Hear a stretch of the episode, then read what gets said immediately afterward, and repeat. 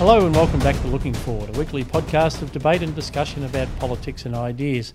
Today we're nearly six months into the crisis of coronavirus, and it's time to take stock of what governments have done to our civil liberties. Not just what are the restrictions and the things that we've lost along the way, but where does it leave it? Where will it leave us as we go into 2021? Will we ever get back to the freedoms that we're meant to enjoy in our democracy?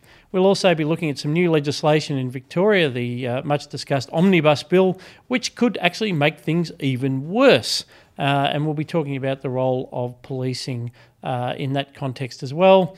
Uh, we'll also be looking at, uh, speaking of laws in Victoria, the amazing prospect that industrial manslaughter laws introduced by the Andrews government, similar to those that operate in Queensland uh, and are soon to operate in Western Australia, could actually see the Premier and the head of his department be two of the first people charged under their own legislation. How bizarre would that be?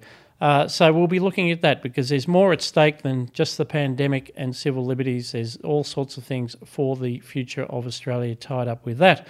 Um, we'll be talking about all that, plus our usual books and culture segment. Uh, to help us do it, I have, of course, with me my co host from RMIT University, Chris Berg. Good day, Scott. Chris, good to see you, if only on Zoom. Uh, and because we are talking civil liberties today, it is my uh, great pleasure uh, to bring into the studio the author of uh, many of the IPA's landmark works on civil liberties and legal rights, uh, author of the annual Legal Rights Report, uh, none other than research fellow Morgan Begg. Thanks, Scott. Great, great to be here. Great to have you. And um, yeah, so Chris, where do we start with civil liberties? Have we got any left?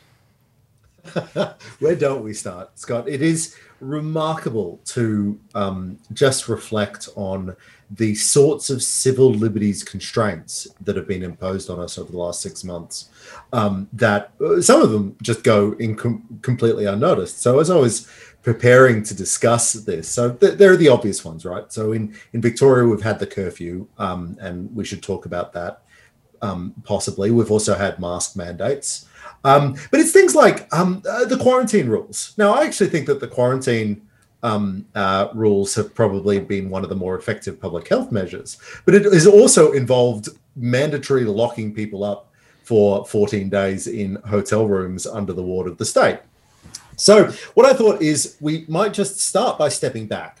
Morgan, the question that I want to ask you is I mean, uh, so, so I've spent most of my career arguing in defense of civil liberties for the expansion of civil liberties. And so much of your work at the IPA has been focused on civil liberties and rule of law issues. What do you think we've learned about civil liberties or the politics of civil liberties during this pandemic? Yeah, good question. I think um, I think the first lesson to take is that in our institutions, in particular, uh, the, the the support or the uh, the idea of civil, civil liberties is built on very fragile ground, um, and the speed with which they were completely discarded um, was frankly shocking. Uh, and you could you could make an argument that well, based in the early earliest stages of the pandemic, um, the government needed to take swift action.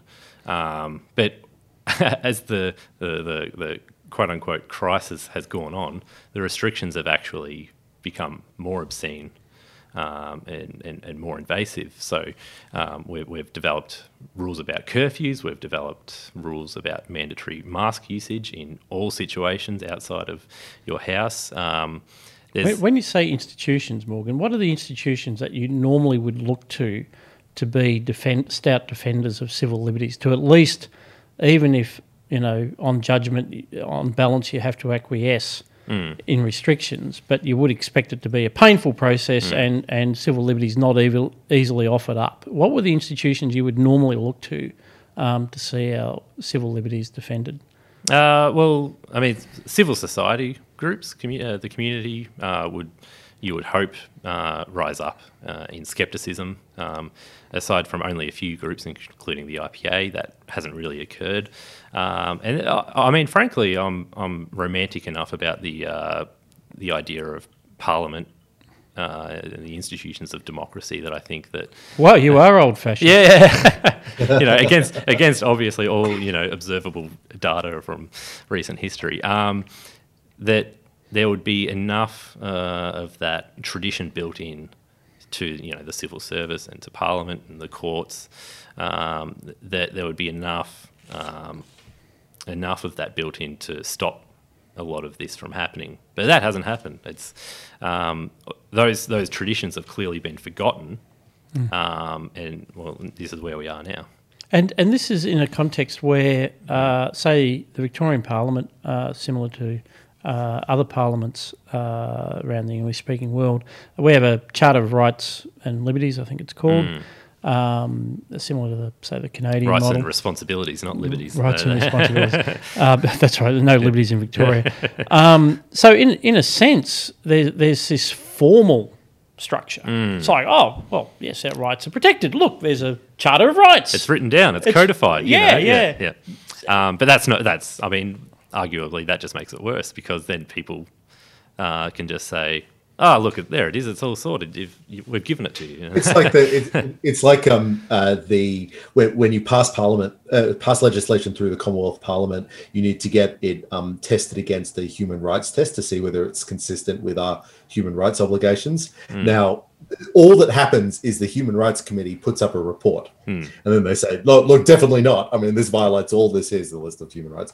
And the Parliament just goes, "Oh, th- ch- thanks for chipping in. Yeah, Yeah. no, that's great. We'll be passing this legislation." um, and, Good to and, know, and that has been something really striking because the Labor Party in Victoria has been traditionally very proud Hmm. of the human rights um, legal infrastructure that it's built um, uh, over the last couple of decades.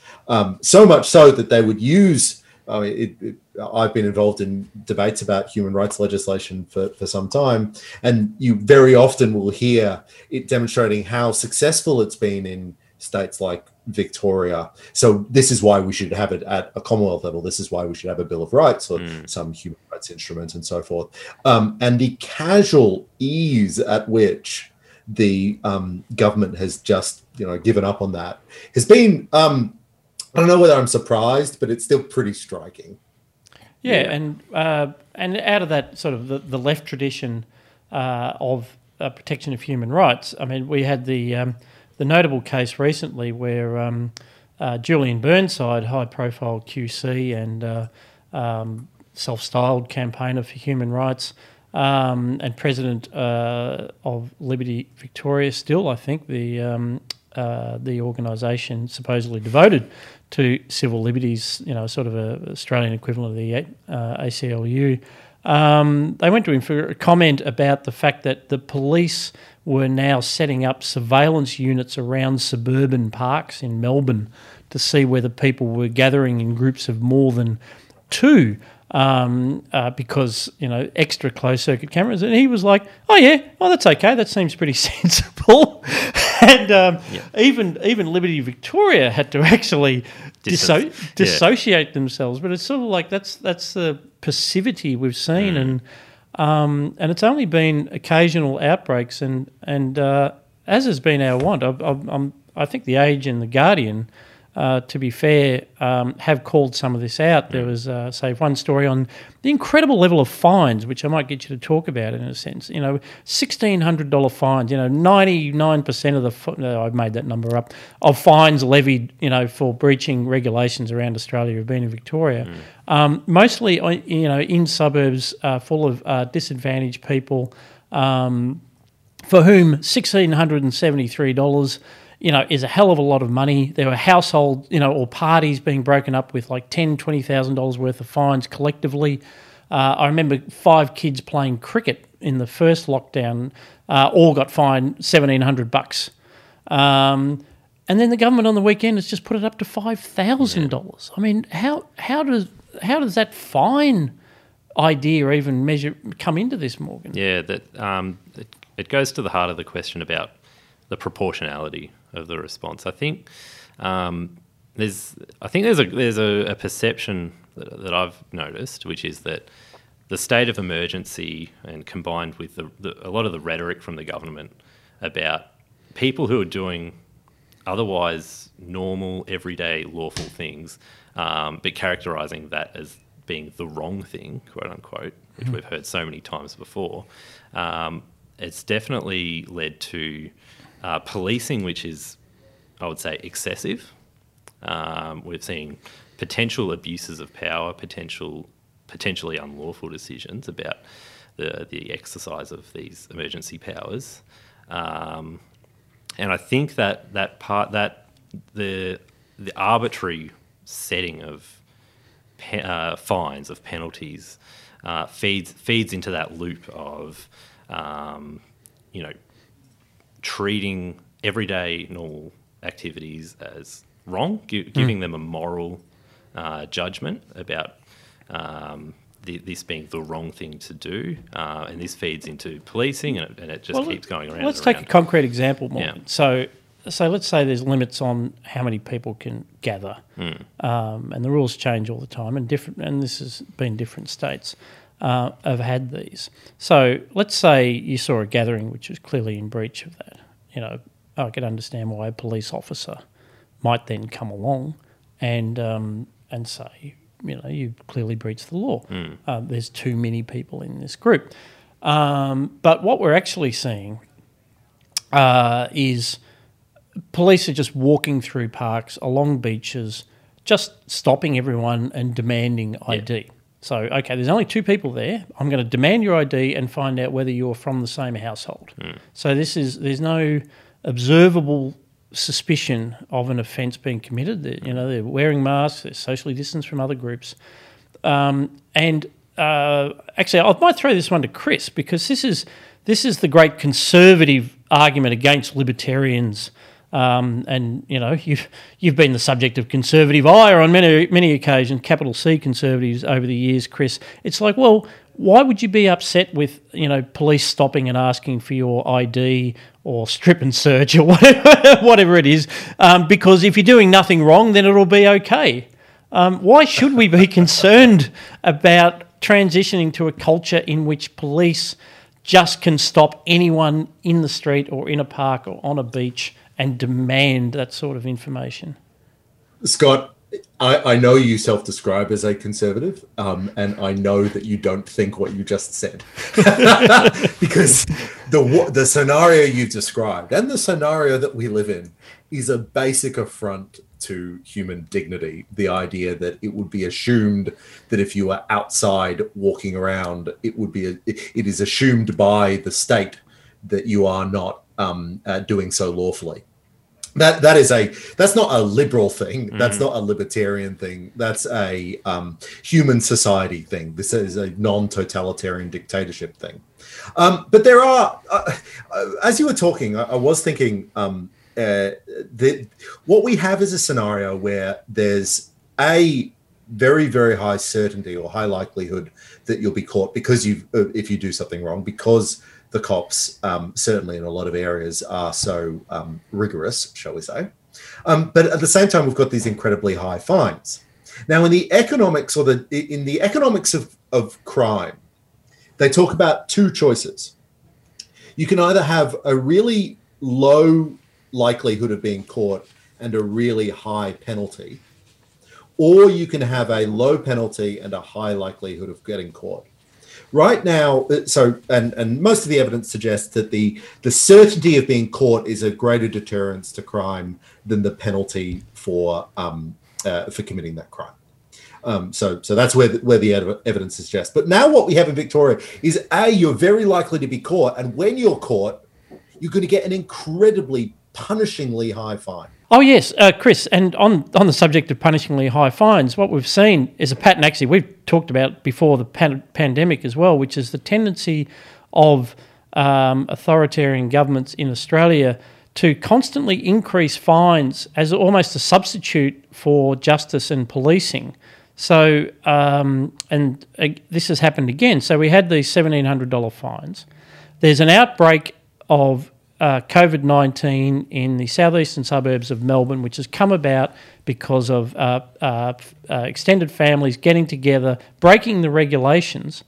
The government said, We're not going to charge them because we want them to come forward with their list of contacts. Uh, okay, so we've, we've got these outrageous fines, but we're going to be very, we're, we're actually not going to use them in exactly the circumstances where presumably they might apply. But then, having done that and, and said we're not going to apply them because we want people to come forward and we've got to build a relationship of trust in the community and we've got brochures and community languages and, you know, we've got community workers and social workers and all that sort of thing. A week later, it's like, okay, we're going to get rid of the curfew and we're going to come to why that happened. And we're going to do a few other things in Victoria. But we're going to increase the fine to $5,000. I mean, you go to any other country in the world, the fines are in the hundreds of dollars. Mm. So it's, it's, what what is this thing about the the headline value on the fine? Yeah, there's a there's a throughout the panic we've seen a sort of health version of law and order that seems to be working really effectively in Victoria politically for um, the Labor Party.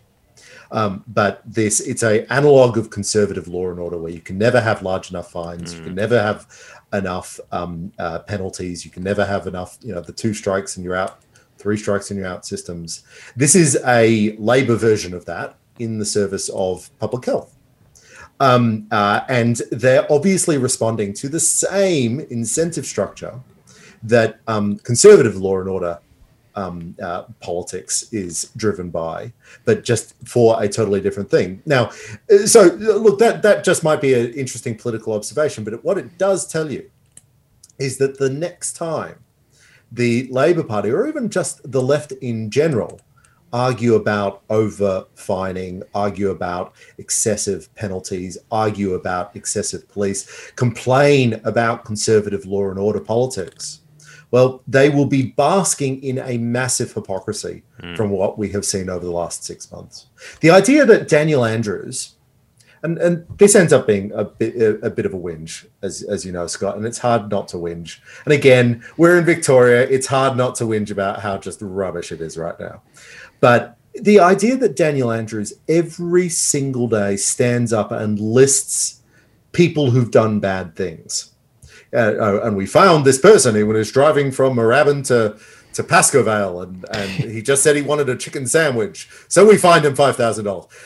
Uh, just just constant rolling sequence of here's all the criminals we caught. Yeah, I mean, why do they march them out in front of us and we can see? It'll, it'll yeah. be like Duterte in the Philippines, where he gets they, they pull the drug lords up to the press conferences. Why don't they actually? Why doesn't Andrews just go the whole hog and bring him into the press conference? I know. I want. and we'll throw rocks at them. You know. I know.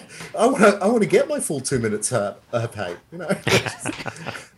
yeah. And, um, and this is why John Roskam called it a police state five months ago, and everyone went, "Oh, John, that's a bit strong." Now everyone's calling it a police state because this is the thing. It's everything's um, uh, it's for the convenience of the police, and as you say, backed up by this political dynamic where it's extremely attractive for um, uh, the, the uh, police health state apparatus and the ALP um, uh, to to go down that road. Well, let's let's talk about that. So the fork, the convenience of um, law and order. Um, so obviously we we're no longer under a curfew, which is really exciting. Or would be more exciting if I was able to do anything outside the hours. Um, a- anyway, um, uh, but this is a this this has been treated as oh oh well they're getting rid of the curfew because the public health advice changed. Well, it's not really like that. So Morgan, why don't you explain? For us the um, uh, the, the politics of a curfew? Um, so the the curfew uh, was introduced. The, the the rationale, the basis for the the curfew was was never adequately explained. I would say from the beginning. Um, it was uh, and I think it's uh, widely accepted now. I think uh, actually the, the government actually admitted um, after a few days of not being able to decide who was responsible for uh, introducing the idea of a curfew that it was actually um, it was for the purpose of uh, making the enforcement of the directions easier, um, and this actually uh, exposes the, the idea of the curfew to massive legal problems because. Um, the emergency powers under the Public Health and Wellbeing Act can only be um, used uh, to issue directions which are for the purpose of reducing or eliminating a serious risk to public health uh, in the community. Um, that's not the purpose of what, what, why the curfew was introduced. It was for uh, enforcement, convenience, convenience, convenience um, of enforcement. And so, uh, and as this, um, I, I think we've seen that the prospect of legal challenges being brought forward. We've seen. So, so uh, there's a restaurateur in, Yep. um, uh, in, in on the Mornington Peninsula who has actually lodged legal action. Yes, yes, exactly. And and then lo and behold, um, a few days go by and the curfew's completely dropped. So I'm sure there's But, but no connection. No, connection. at all with the pending legal action. Yeah. So um, and and and so now, now there's uh, no curfew is in place. Um, and and that's open open book. Shut. And, and we, we wonder how many other of the measures, Exactly. how many other restrictions on civil liberties, to come back to our theme for the day, Yeah. uh, also had nothing to do with, with health grounds. Yeah, that's right. I mean, um, issuing uh, uh, rules about mandatory mask usage in situations where you are no prospect of encountering another person, say if you're, you know, um, not within a square kilometre of another person, uh, that raises, you know, the fact that the direction is that broad raises questions about the lawfulness of the direction. And this actually came up um, on the, you know, uh, Premier's daily sermon on Monday. Premier, Premier's Daily Chat. Yeah, yeah, yeah. Um, and I think it was Rachel Baxendale. Usually, she's the she's the lone voice in the uh, the press gallery in Melbourne, uh, challenging the premier. Um, and she and she was asking a question in regards to, oh, is, is it really reasonable for mask rules masks to be mandatory in situations where uh, you know you're in a, a rural area and there's no one within a square kilometre of you? And Andrew said, oh, that's rather esoteric. That's an esoteric question, isn't it?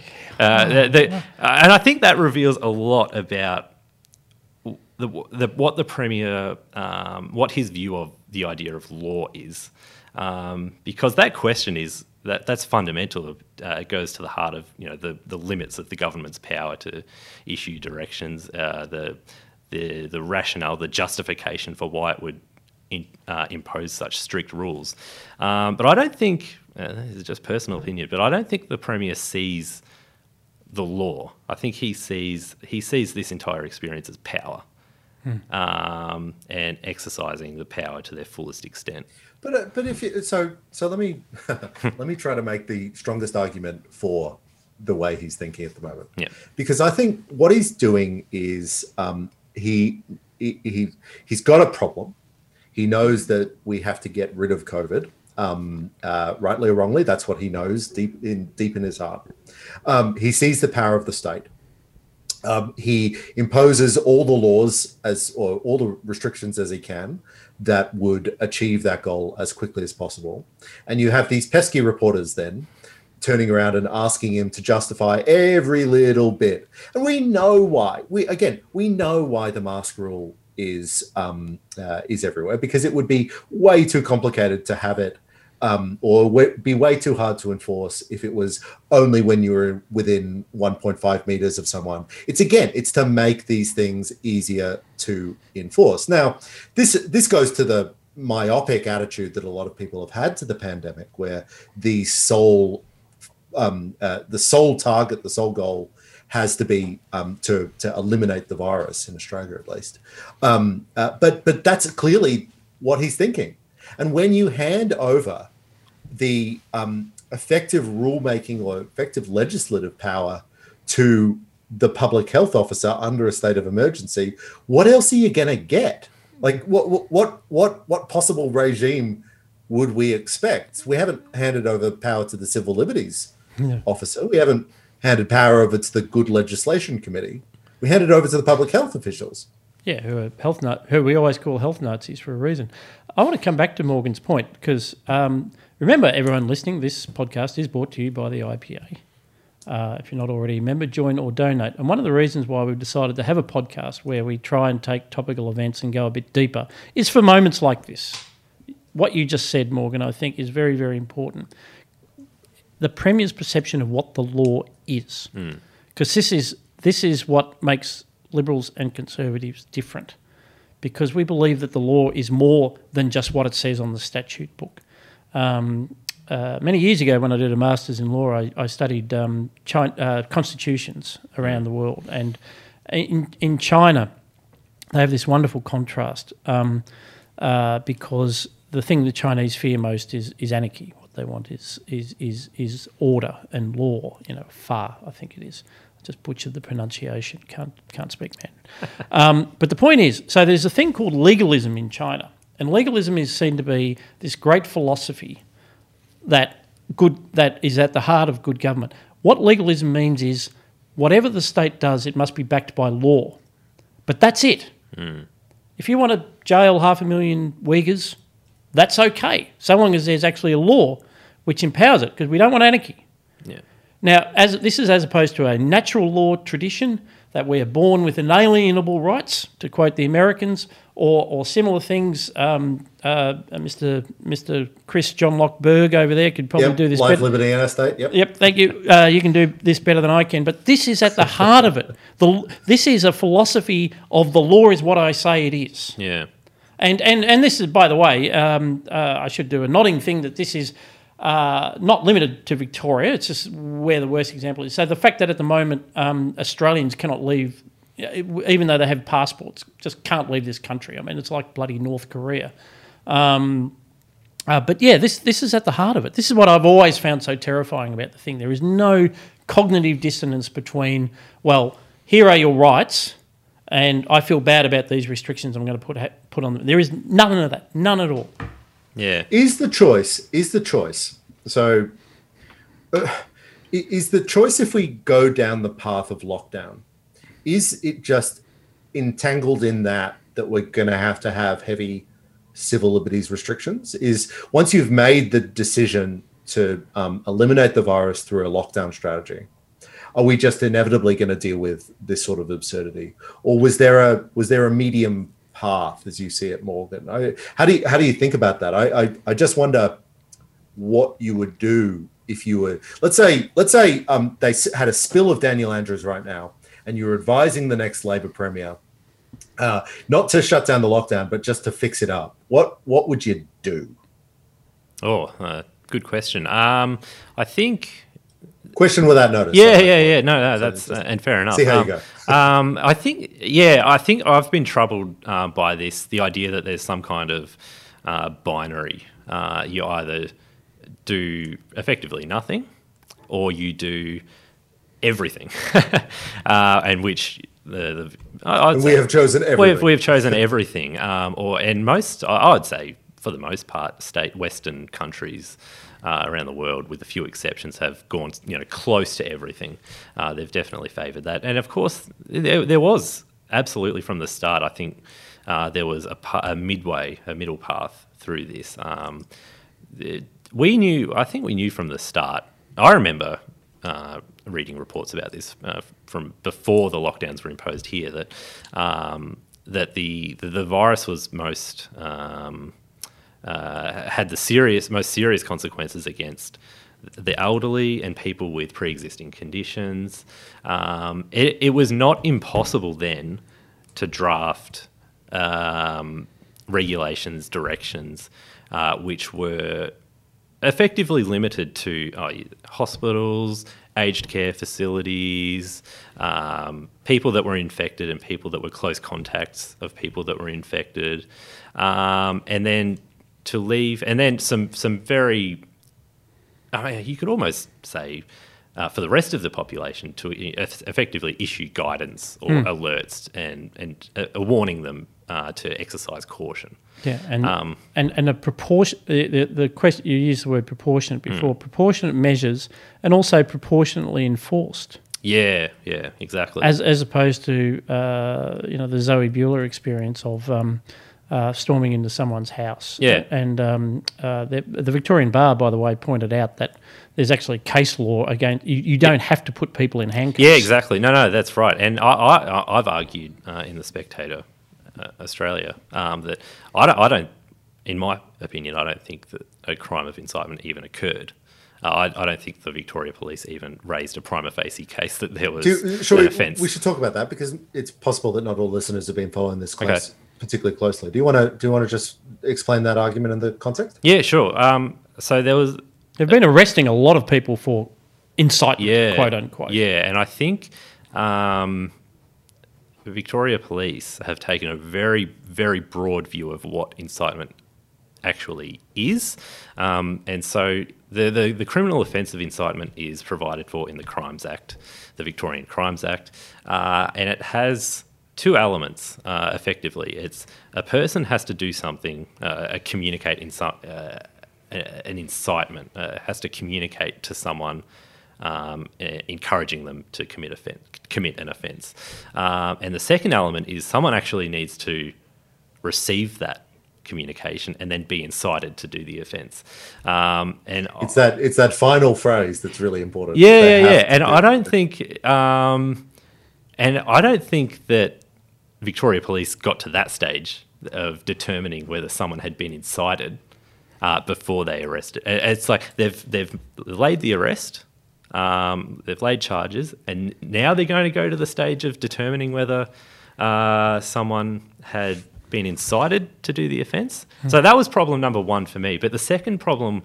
Uh, so, sorry, I just want to dwell on that because yeah. um, in the classic example of John Stuart Mill's um, uh, idea about freedom of speech, it's fine to yell that a corn dealer, so a bread bread dealer, is starving the poor, but it's not fine to yell it in front of the bread deal the corn dealer's house where when there's a giant mob and so so we discussed this in freedom of speech theory but it's also a really point important caveat that it's not just you stand in front of the mob screaming that the corn dealer is starving the poor. The mob has to do something yeah, about it. Yeah. Like you gotta you gotta be able to lead them. Exactly. For the incitement. Yeah. So so the Victoria Police took the have apparently seemingly taken the view that well incitement uh, can be uh, the the offence can be affected when uh, you simply just say something and that someone somewhere could potentially commit a crime because of it. Yeah. Uh, but this is it's actually a serious criminal offence, and that's not that's not no that's nowhere near good enough. There's uh, also there's also an element of specificity that you need in most incitement offences too. Mm. So yeah. it, it, can't be just um, kill all men, right? Yeah. That's not in, that's not incitement. Even if men are eventually killed, even if someone it, it's it's just too general. Yeah. It's got to be like kill this specific person. It's a high bar. There is a threshold, and yeah. they haven't they, they haven't demonstrated that that threshold's been met. Now, I just I'll mention the second, and this is probably a more serious point, which is that uh, in order to prove an incitement offence, um, you have to be a person has to be incited to commit an offence.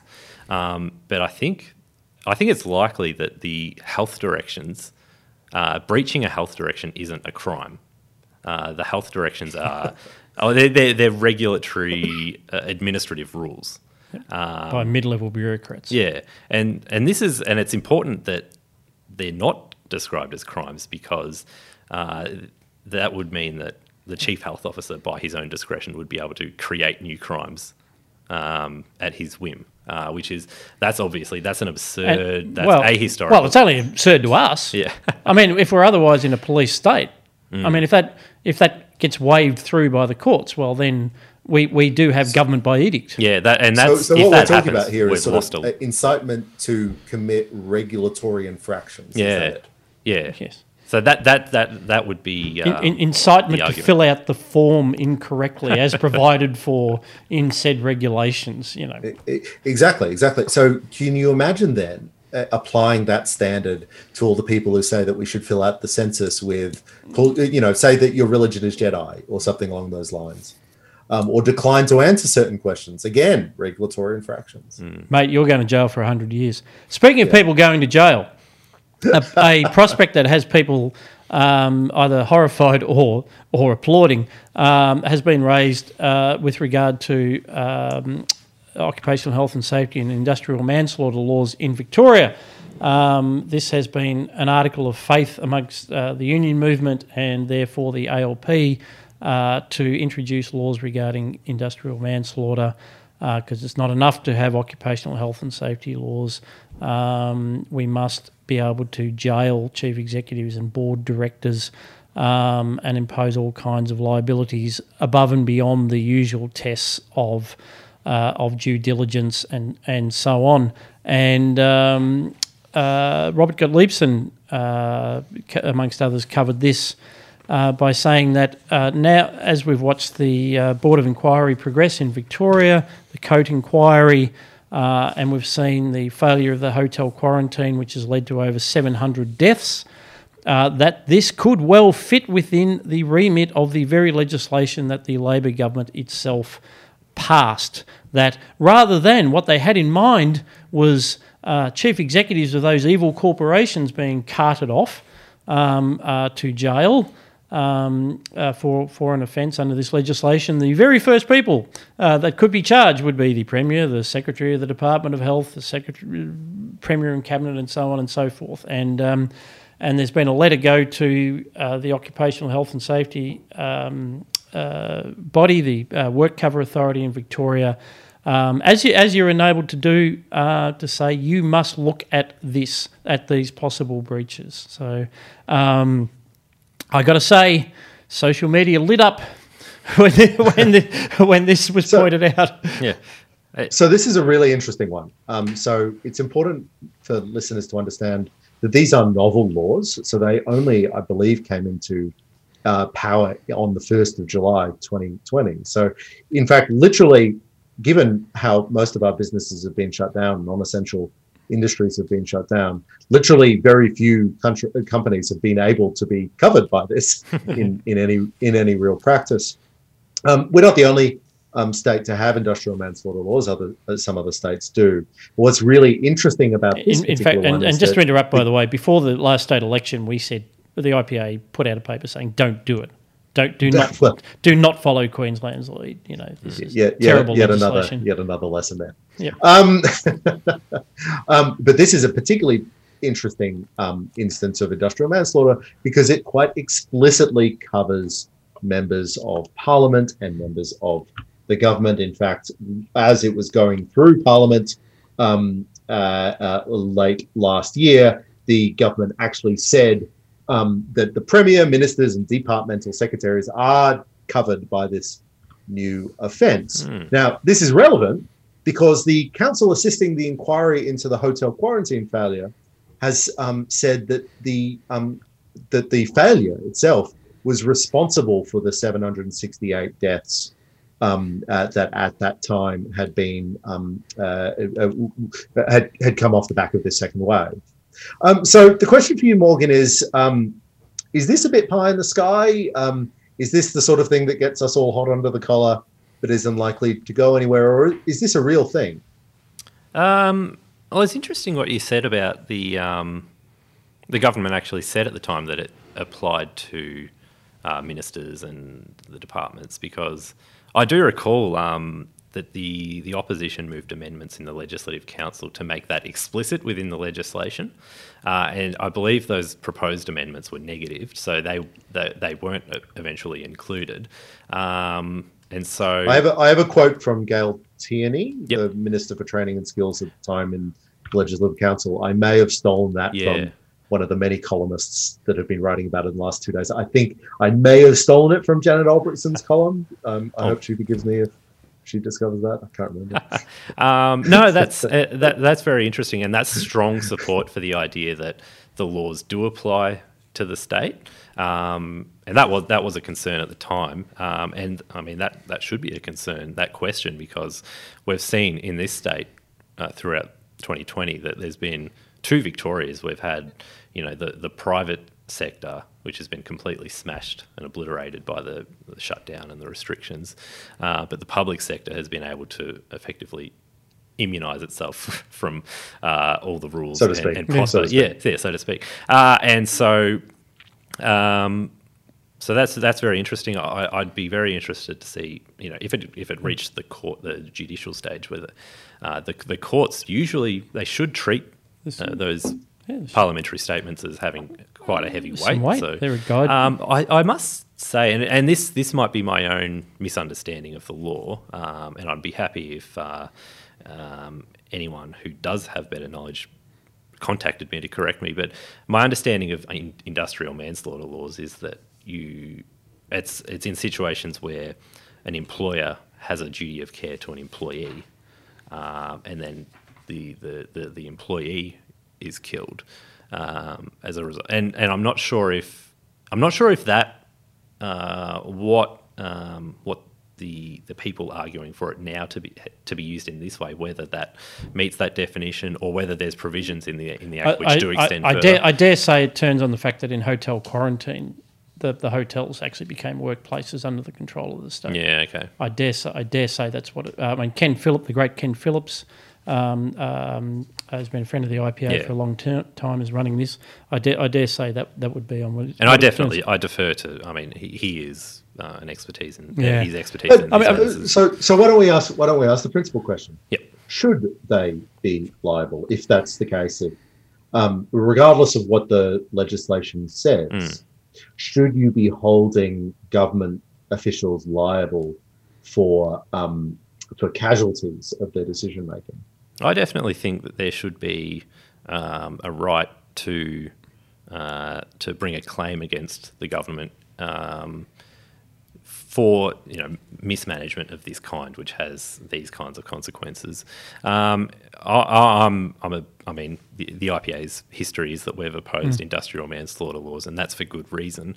Uh, the the idea of vicarious criminal liability, um, where uh, a, a director or a, a board member of a company would be uh, put in jail uh, for for an action which th- they might not have been present for, um, which they might which, not- which was might- done. They, in, they have no. Which could have of. been done in contravention of of the very uh, policies. And Well, that's right. I that mean- they'd authorised. Um, so I, but that said, um, if we are to have these laws, then they should apply equally to the government. I have I have absolutely no discomfort in saying Yeah. that. Yeah, I mean, in a, in a, in a policy sense, these are these are these these are bad laws specifically for industrial manslaughter, and generally, I mean, I I, I can't believe it's come to this actually, Chris, because um, uh, you know I worked in politics thirty years ago, and and um, people know my interests in the matter, and I don't know how many times people have said to me over the years, you know, so and so should be in jail for what they did. You know, Kevin Rudd should have been jailed for um, the the, uh, the pink bats, bats, pink yeah, bats. yeah, I mean, yeah. four people were killed. Um, and I always said, you know, half in jest, oh, you know, good God, man, um, if you start jailing politicians for incompetence, the, the entire system will break down. But it's only half in jest um, because, uh, you know, we, we meant to have mechanisms of accountability other than leaving it to courts. You know, when you, and, and creates terrible incentives, you know, as we've seen in this Coate inquiry. I mean, why why is it that we've had 16 witnesses all pointing at everybody else, saying it wasn't me, don't know nothing, can't remember, don't remember that email, no, nobody told me. Well, Gottliebsen's point is because they're shit scared that they're going to go to jail. I mean, this so so it's almost like, you know, this is why in South Africa they had a Truth and Reconciliation Commission instead of instead of just jailing, you know, the all the National Party figures because it's like it creates a terrible incentive and doesn't get you anywhere. And um, whereas civil liability and and um, uh, actually gives you the opportunity for the for the state collectively to be punished for its actions, and they should be liable, just like um, you know uh, I saw a police shooting in America, twenty million dollar liability Yeah. claim for Breonna uh, Taylor, I think it was. No, no, sorry, it was a different one. Um, that's appropriate. Whereas every time you say, I'm going to start charging the chief of police for anything that happens on his or her watch, you've, you've created a terrible incentive. You've Yeah. bogged the courts down. The unions get involved. It's just the whole system breaks down. But Yeah. wouldn't it be ironic if this terrible law Yes. actually did put some. Well, someone you can't spell manslaughter without laughter, and there'd be no small amount of humour in it. I, I mean, I, I, I like the way um, you thought through that, Scott, because ultimately it's we we delegate to Daniel Andrews and the rest of the Parliament to make decisions on our behalf. We've chosen to do that, um, uh, and then when they make decisions, um, the the answer is not to jail them, um, regardless. But the answer may well be, well, you know, it's it's our it's our state, it's it's our government. We are stakeholders in that government. And if we've delegated to someone who makes a catastrophic decision that causes real harm that can be expressed in a monetary sense through the court system, then you know, unfortunately, that's on us. We will have to pay that. Um, that's a quite that's a quite principled way of thinking. Well, yes, we should absolutely be able to sue the state for damages in that context. Um, but you know, personally penalising Daniel Andrews outside the ballot box, which I'm looking forward to doing Mm. um, uh, is is is um, it's more interesting. It's an interesting theoretical thing. I, I wonder whether um, uh, it's it's all a bit pie in the sky, uh, but it does show you some of the absurdities that these industrial manslaughter laws can. Uh, and we should point out too for anyone in uh, for our WA listeners uh, that the point has been made that similar legislation is proceeding through the WA Parliament, but they've they've woken up to this issue and they've decided to exclude the public sector. Oh, that's that's nice. of. That's of great comfort to the people of Western Australia, I'm to, sure. to, to know that every, ev- everyone will be um, everyone will be liable except the politicians and the and, and the public servants. Um, so we do look forward to that. We have come to that part of the show, I think, where we talk about our books and culture picks, what we've been reading, watching, and listening to. Uh, Chris Berg, would you like to lead us off? Yeah, sure. So I watched the new Netflix movie Enola Holmes. So um, based on a book by Nancy Springer. Enola Holmes is the sister of Sherlock Holmes and um, Mycroft Holmes.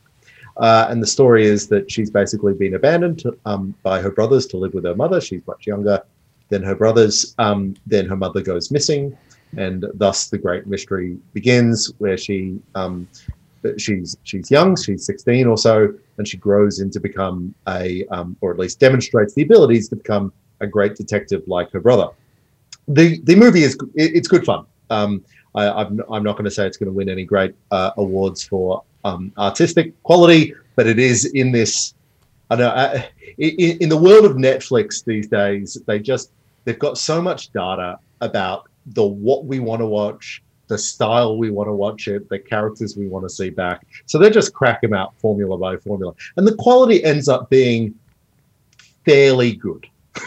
it's never interesting, but it's always fairly good. Enola Holmes Contestable. it's one of those. The thing I the thing I wanted to talk to uh, talk about though is um And, and it was actually it was actually made.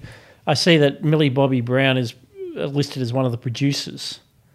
Uh, oh well yeah, and what I- is I what is she? She's like eighteen, and she's already got her own production company and picking and choosing what what she's going to star in. So Um, good luck to so her. so look it, it is good and I don't want to denigrate it. I do but the point I want to make the point I want to make is so a lot of people have complained that um the Sherlock played by um Henry Cavill who played um, Superman um, doesn't really feel much like Sherlock.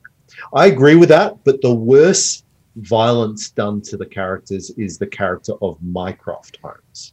So Mycroft Holmes is, in my view, easily the best character in the Sherlock Holmes uh, universe, I guess. Mm. Sherlock Holmes cinematic universe, um, because he is smarter than his brother. He is better at solving crimes than his brother, but he couldn't be bothered, and he's interested in politics and government. Um, so, uh, doing some research for this, and I, I won't claim to have read all the Sherlock Holmes books, but doing some research. So, Mycroft Holmes, it's very unclear in the original Sherlock books um, what his actual job is. So, he, Mm. he may be just a very senior public servant. He may be a sort of Dominic Cummings sort of advisor to the prime minister type thing. They're, they're always really unclear about what he does, but he's incredibly clever. He knows where the bodies are buried. He's buried many of those bodies themselves, and he's the best character in that universe. And they treat him so poorly in this, and they get they make him just sort of just a smarmy, annoying brother when he's he's so by far the best.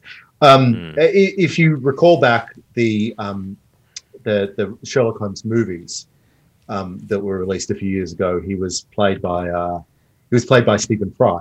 Um, Mycroft was played by Stephen Fry, and that that was genuinely good. Um, uh, Yeah. Someone who exudes a form of intelligence and a form of connections. But anyway, so that's my whinge about that. It's still a good show. You should watch it. Um, but you know, they they they do very poorly to the best character in the world. Fair comment. Yeah, yeah. No, it's um, and they didn't quite tie up the loose ends of the story, as my fifteen-year-old keeps pointing out. But anyway, Ah, that is the, frustrating. the quest for the mother that was supposedly the propulsive force of the plot just sort of got wrapped up in five minutes when she yeah, just turned yeah. up. Look, and, and, but and there's also, and this will annoy you, um, Morgan. There's a there's a fair bit of we've got to have some themes, some contemporary themes in Mm. in the um in the movie. Uh, it's actually it's kind of about suffragettes, but then there's also a um, a race in the suffragettes sub subplot, and anyway, it just it, it it's messy. It breaks. I I always find that breaks immersion. Um, you can't really get into it if, if it keeps pulling you out. I find in those those kind of movies. Triggered. So, Yeah. Cover- Triggered, yeah, must be Should cover a trigger warning Must for be- conservatives. Yeah, yeah, yeah. Well, I must be a snowflake. Um, I might go next because, once again, Chris, I have a book. I'm I'm so proud of you. Uh, which, oh, dang, I forgot to bring it into the studio. Wait, let's do that thing. So, this is a book by Karl Ove Knausgaard, uh, who has written the uh, six book series called My Struggle, which I've spoken about on the podcast before. But this is a book about uh, the his uh, fellow Norwegian, the, uh, the artist Edvard Munch, who everybody knows, even if they don't know that they know this, because of his iconic painting, uh, The Scream, with the guy holding his hands to his head and, um, and generally losing his mind. Um, it's been much shared actually in Victoria recently, go figure. Um, this book is called So Much Longing in So Little Space The Art of Edvard Munch. And uh, Knausgaard uh, is a great writer who admits he knows very little about art. Um, that would go. Um, I'm neither of those. Actually, uh, no, I'm right. Yes, I'm not a great writer, and like him, I don't know much about art either. But he was um, called upon to create, uh, curate an exhibition of Munch's works. It was a bit of a wheeze for a gallery who thought it'd be funny to put this famous Norwegian author in charge of uh, curating these works. And because it's Knausgaard, he writes at length about how anxious this made him and how worried it was. And, you know, there's four pages on him getting a cup of coffee and lighting up a cigarette because that's Knausgaard.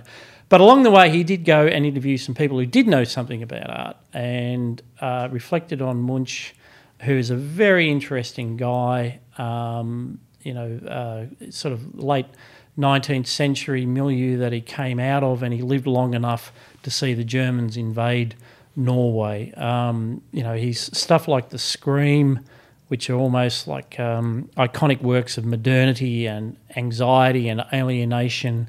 We're all sort of in the earlier part of his career, and for the last thirty or forty years, he just you know sat in his studio and and and uh, and painted sometimes landscapes, sometimes people, but you know much less stressful themes. So I learned a lot about um, Munch, um, and through these interviews with actual true art critics and, and other painters, I I learnt a lot more about the craft uh, and also that whole business of um, modern painting.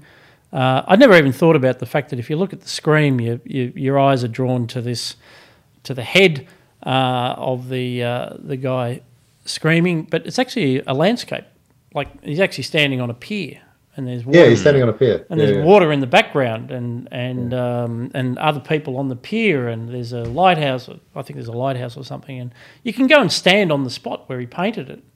And so it's this experience, though, of most people would go and see that pier and that water and that landscape, whereas for Munch, uh, he was he lived in his own head so much that Existential horror in a lovely landscape environment. that's right, and it goes into you know he was tragically he, his mother and his sister died of tuberculosis uh, when he was still a young man. Uh, he painted uh, those experiences. Um, uh, so he had the uh, the usual fill of issues. He, was an, he and his fellow artists were all terrible alcoholics and so on, but he um, uh, finished up getting out of all of that. And and uh, it finishes on a nice note too that when the uh, under the German occupation, we know the term quisling uh, for someone who collaborates with the regime was actually because of a Norwegian, uh, Vidkun Quisling, who uh, offered to run the um, government of Norway for the for the Nazis. Um, so it was a gentle sort of occupation, and uh, he can. Munch was allowed to continue painting, um, and he was invited to just join a society of artists. You know, the government was setting up because of its support for the arts, sort of like an, an Australia Council, but under Nazi occupation. and anyway, it was very pleasing to read that Munch told him to piss off. So he was having having none of that. He was not a political operator, but he was having none of that. So good on him. Um, so yeah, not a book for everyone. Um, you got to be into either Munch or Knausgaard, preferably both. Um, but if you're just looking for something a little bit different, um, so much longing in so little space. Morgan. Thanks, Scott. Uh, so uh, my culture pick this week is a Netflix documentary uh, called "The Social Dilemma," um, and it's a it's a it's a documentary with elements of dramatization with narrative, um, which is I don't, I don't, think the format really works, but they're trying something new, I guess. So that's uh, that's interesting. Um, but it's about the um, uh, the the design, the background of big tech and social media. So a lot of the voices in the documentary are. Um, a lot of key executives and uh, programmers and engineers who designed a lot of the features of social media apps and uh, in particular how you know, that, how the algorithms work to um, maximize the monetization of those platforms.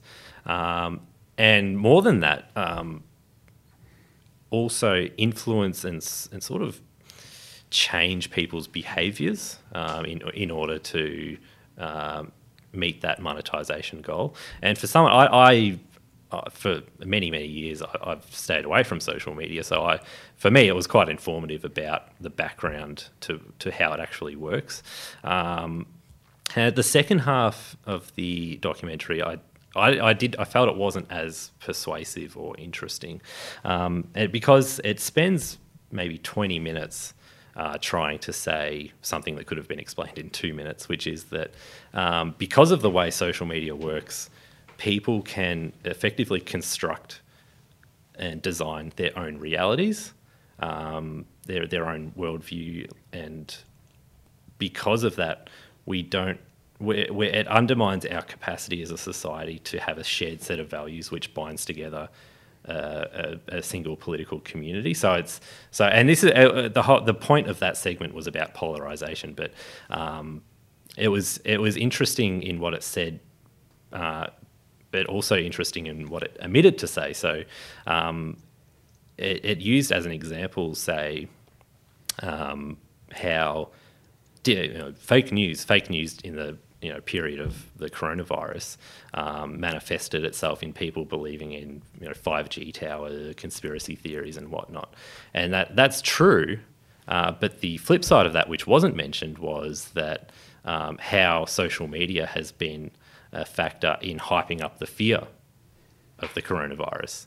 Uh, that wasn't mentioned. And mm. other other issues were it, it, it accepted the premise that um, you know Russia hacked the 2016 election, um, but um, that's that could also be uh, categorized as the kind of conspiracy theory that would be spread on social media indeed. platforms. Uh, so I, which indeed I, it was. Yeah, which indeed it was. Yeah. So, so I I just.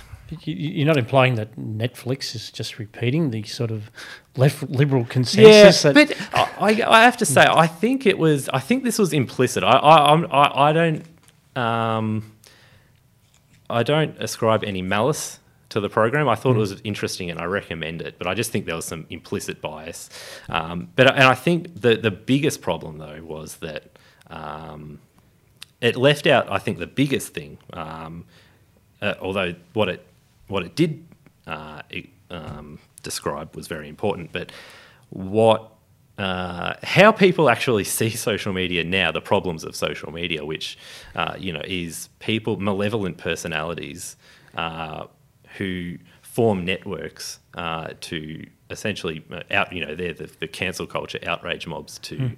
uh, destroy people's lives destroy careers make people feel um, insecure and ill at ease and make them question their own lives um, this this is synonymous with social media but that doesn't get mentioned at all in mm. the documentary and that's that is a yeah. huge omission to me. so the, I haven't watched the documentary yet yep. but I have read um, uh, one of the core texts yep.